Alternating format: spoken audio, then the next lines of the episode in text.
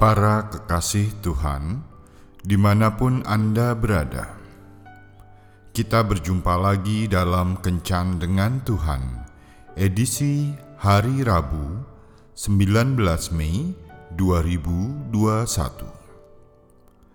Dalam Kencan kita kali ini, kita akan merenungkan ayat dari 1 Korintus bab 6 ayat 19 dan 20. Atau tidak tahukah kamu bahwa tubuhmu adalah bait Roh Kudus yang diam di dalam kamu?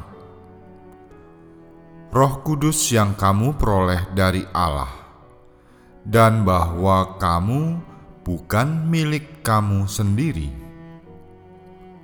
sebab kamu telah dibeli dan harganya telah lunas dibayar. Karena itu, muliakanlah Allah dengan tubuhmu. Sahabat kencan dengan Tuhan yang terkasih. Seorang gadis yang sangat dimanja oleh ayahnya terjerumus ke dalam dunia narkoba Ayahnya membesarkan gadis itu seorang diri karena istrinya telah meninggal dunia ketika melahirkan putrinya tersebut. Karena kebutuhan akan narkoba semakin meningkat, ia mencuri uang tabungan ayahnya, kemudian melarikan diri ke Jakarta. Di Jakarta, ia kesulitan mencari pekerjaan layak, sehingga terpaksa ia bekerja sebagai wanita penghibur di sebuah nightclub. Setelah satu bulan di Jakarta, ia mendapat sepucuk surat dari ayahnya. Dalam satu minggu, ia mendapat tiga pucuk surat, namun tidak satu pun yang dibacanya. Hari terus berganti, surat pun terus berdatangan, tapi tak satu pun yang dibacanya. Menjelang Paskah, ia menerima sepucuk surat yang diantar ke nightclub tempat ia bekerja. Akhirnya, dari salah seorang karyawan, ia mengetahui bahwa yang mengantar surat itu adalah ayahnya sendiri. Kekerasan hati gadis itu akhirnya luluh. Dengan tangan yang gemetar, ia membuka dan membaca surat itu. Anakku sayang, ayah sudah lama tahu di mana engkau bekerja. Saat ini hanya satu yang ayah inginkan. Maukah kamu pulang ke rumah kita, Nak? Tiba-tiba gadis itu merasa rindu pada ayahnya dan memutuskan untuk pulang. Ternyata, sejak ia pergi dari rumah, ayahnya sering begadang untuk menanti kepulangannya.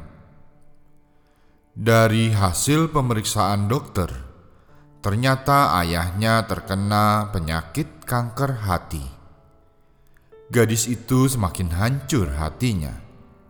"Ayah, aku bukan putrimu yang sangat kau banggakan dulu." Aku hanyalah seorang gadis penghibur yang telah kotor. Bahkan aku telah kena penyakit AIDS. Ayah jangan dekat-dekat aku. Nanti ayah tertular. Katanya. Ayahnya diam saja dan malahan mempererat memeluk anak gadisnya seolah tak ingin melepaskan anaknya yang telah kembali. mengapa Allah mau menjelma menjadi manusia dalam diri Yesus dan datang ke dunia?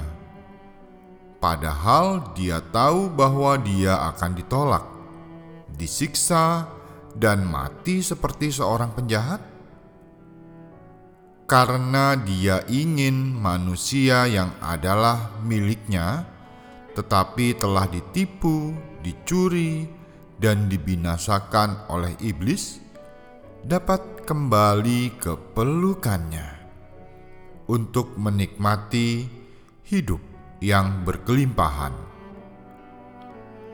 Kerinduan Allah ini tercermin pada kisah di atas.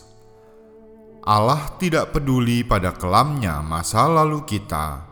Yang Dia inginkan adalah kita kembali ke pelukannya dan menjadi miliknya melalui kematian Yesus di kayu salib. Saat menerima penebusan Yesus, kita menjadi milik Yesus sepenuhnya bukan milik maut atau iblis. Dosa kita sudah ditebusnya dengan harga yang sangat mahal, yaitu diri Yesus sendiri.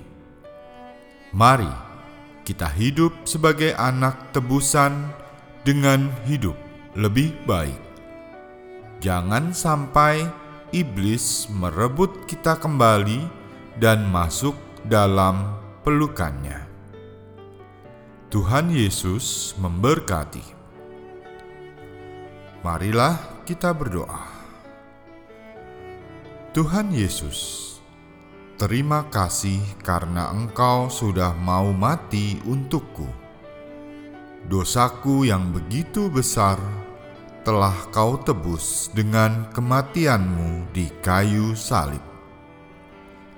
Kini ajarilah aku untuk hidup lebih baik, agar jangan sampai pengorbananmu di kayu salib menjadi sia-sia, karena aku kembali hidup sebagai manusia pendosa. Jangan biarkan darahmu menetes lagi karena perkataan dan pikiranku yang kotor dan jahat. Jangan biarkan lukamu menganga lagi karena perbuatanku yang najis. Jangan biarkan air matamu mengalir lagi karena sikap acuh tak acuh kepadamu. Tuhan Yesus, ubah aku dengan kasihmu. Amin.